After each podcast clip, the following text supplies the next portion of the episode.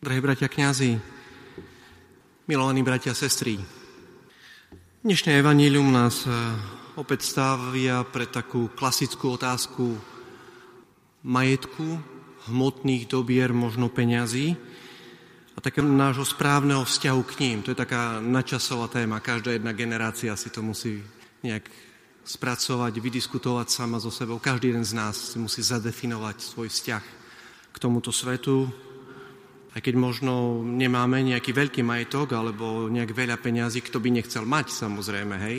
Takže už aj takto treba ošetriť v našich srdciach. A v dnešnom evanieliu je to veľmi milé stretnutie, zaujímavé stretnutie pána Ježiša s bohatým mladíkom.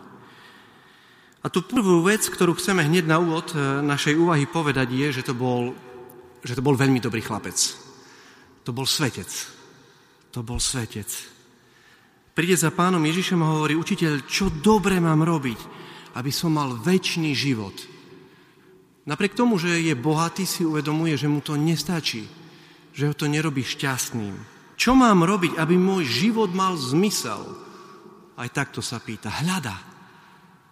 Kiež by všetci mladí muži a mladé dámy hľadali niečo lepšie vo svojom živote, než to, čo im ponúka dnešný svet. Všetko som zachovával, Všetko som zachovával. Čo mi ešte chýba? Máme dočinenia s veľmi dobrým mladým mužom. Ale je tu jeden problém, je bohatý. A tak pán Ježiš odpovedá tak paradoxne troška na otázku, čo mi ešte chýba, odpovedá, nič ti nechýba, máš veľa. Aj tak toto môžeme povedať. Nič ti nechýba, máš veľa. Nepotrebuješ mať toľko. Máš zbytočne veľa vecí, ktoré ťa zaťažujú. Máš zbytočne veľa majetku, máš zbytočne veľa peňazí, ktoré ťa zaťažujú, ktoré ťa oberajú o skutočné dobro. Notabene, opäť sa chceme zastaviť, pán Ježiš z neho nechce urobiť chudáka. Chce mu ukázať, že existuje aj iné bohatstvo. Že existuje aj väčšia radosť, než mi môže dať výška účtu v banke, alebo rozloha polí, ktoré vlastním. Že existuje väčšia radosť.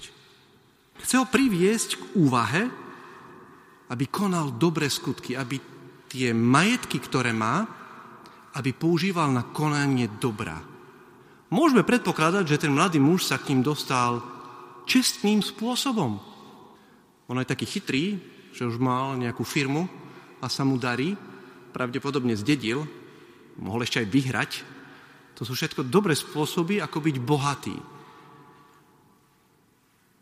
Aj z toho môžeme usúdiť, že Evangelium netvrdí, že ten, kto je bohatý, je automaticky hriešnik. To nie je pravda.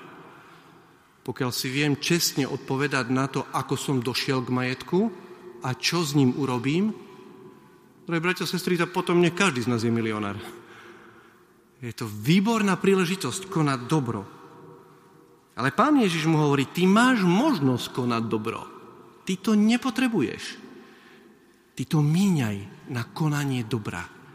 Ako by mu pán Ježiš povedal, môže si vybrať, či byť bohatým tu na zemi, alebo v nebi. Môže si vybrať. To je tvoja voľba. Nám to tak troška evokuje iný názor pána Ježiša, nie? Že, že ťažko sa bohač dostane do neba že ľahšie prejde ťava uchom ihly ako boháč do nebeského kráľovstva. Predtým ho varuje pán Ježiš. Pred zanedbávaním dobrého. Koľky svetci, keby mali toľko, jak ty, mu hovorí, koľko dobra by urobili. A smutné je, že ten mladý muž odchádza preč, lebo mal veľa majetku. Milani bratia a sestry, tu sa nejedná o nejakú naivitu. A určite ani sa tu nejedná o nejaký kult chudoby, či nejaký primitívny komunizmus. Človek môže byť bohatý, pretože je usilovný, že sa snaží, že ráno skoro vstáva, že sa obetuje. Na druhej strane človek môže byť chudobný, pretože je lenivý, pretože nepracuje, pretože zničí to, čo mu niekto dal, pretože prehajdáka majetok, Chceme sa vyhnúť tomu, aby sme hovorili nutne, že bohatý je zlý a chudobný je dobrý. To tak nie je. Ale Evangelium tvrdí, že Máme mať odstup od hmotných vecí. A má nás otvoriť bohatšiemu a krajšiemu svetu.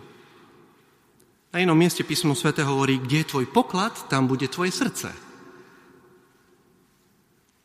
Indický spisovateľ Rabindranath Thakur, nositeľ Nobelovej ceny, sa raz tak veľmi pekne vyjadril, že naložte orlovi, naložte orlovi na krídla zlato a už nevzlietne. Bude mať zlato, ale stratí schopnosť zamávať krídlami. Bude mať zlato, ale bude prilepený v dvorčeku so sliepkami možno. Môže si vybrať, či chce mať zlato a byť prilepený na tejto zemi, alebo či chce krúžiť medzi tatrianskými velikánmi. Môže si vybrať. Veľmi plasticky, veľmi jasne je to povedané. A pokračuje teda ďalej nebeský učiteľ. Ak chceš byť dokonalý, koľko reklám je takých, že neuspokojíme sa s priemernosťou, nie? Každý chce byť dokonalý, perfektný.